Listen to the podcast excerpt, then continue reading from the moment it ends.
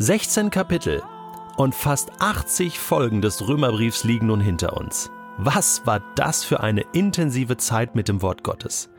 Also, lieber Jens, ich durfte ja bei allen Folgen live dabei sein. Und ich wurde dadurch wirklich beschenkt. Mit tiefen Einsichten, mit neuen Einsichten, mit Ermutigung, mit Korrektur. Da waren Tränen dabei, viel Freude, Aufbruchsstimmung und einfach ja, ich will jetzt Jesus wirklich wieder ganz konsequent nachfolgen. Und ganz, ganz viele Schätze, die du ausgegraben hast, Jens, und mir und allen anderen Hörern geschenkt hast. Danke dafür. Was mich abschließend jetzt noch interessieren würde, Jens, ist, nimmst du persönlich auch etwas Neues mit? Hast du etwas gelernt jetzt durch die Arbeit mit dem Römerbrief? Also ich habe ein bestimmtes Gefühl, was so zurückbleibt das Gefühl, gegründet zu sein, das Gefühl, auf einem unglaublich starken Boden zu stehen. Ich fühle mich beschützt durch diese Theologie. Und was mir auch so nochmal neu bewusst geworden ist, dass es sich tatsächlich auch beim Leben mit Jesus immer um Balanceakte handelt.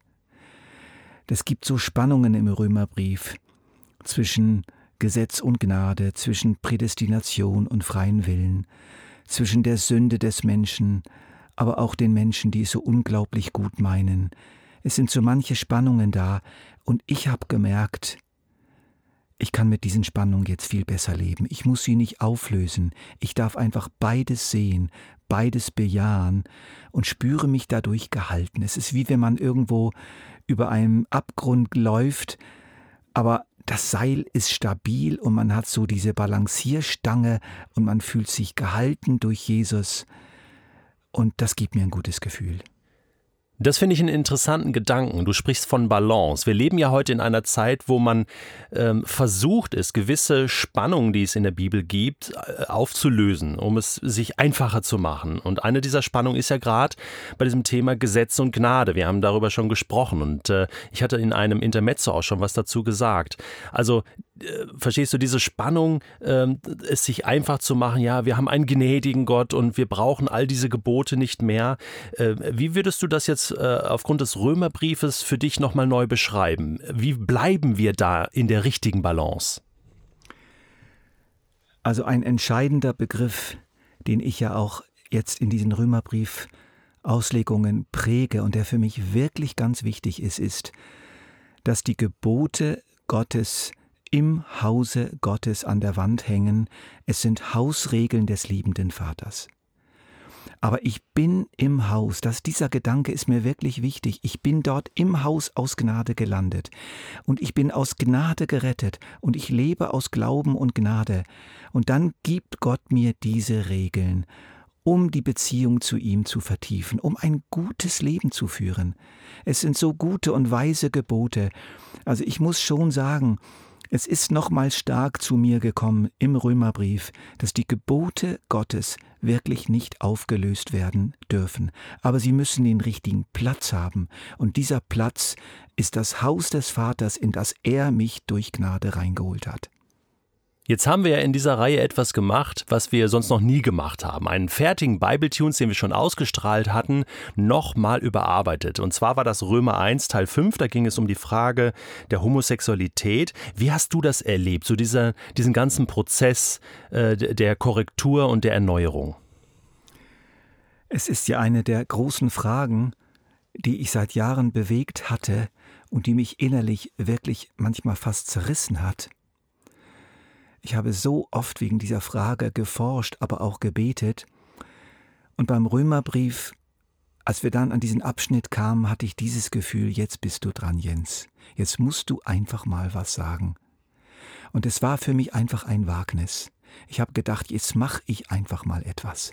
Ich formuliere einfach mal etwas aus meinem Herzen, aber ich bin offen für Korrektur.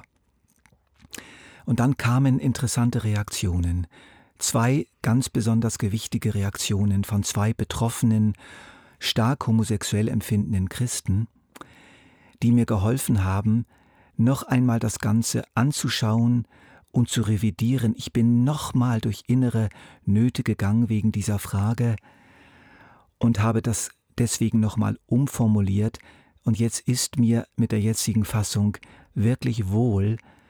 Das Schwierige ist nur, ich kann nicht alle damit zufriedenstellen und damit muss ich auch leben. Aber ich stehe zu dem, was ich da gesagt habe und hoffe, dass es richtig verstanden wird.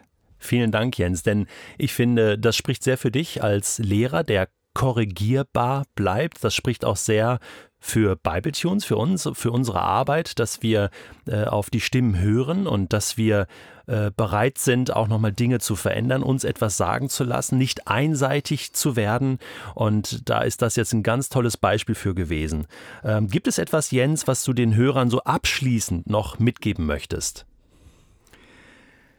Ja, einerseits würde ich gerne euch noch einmal sagen, bleibt bei diesem Schlüsselvers, der Gerechte aus Glauben wird erleben.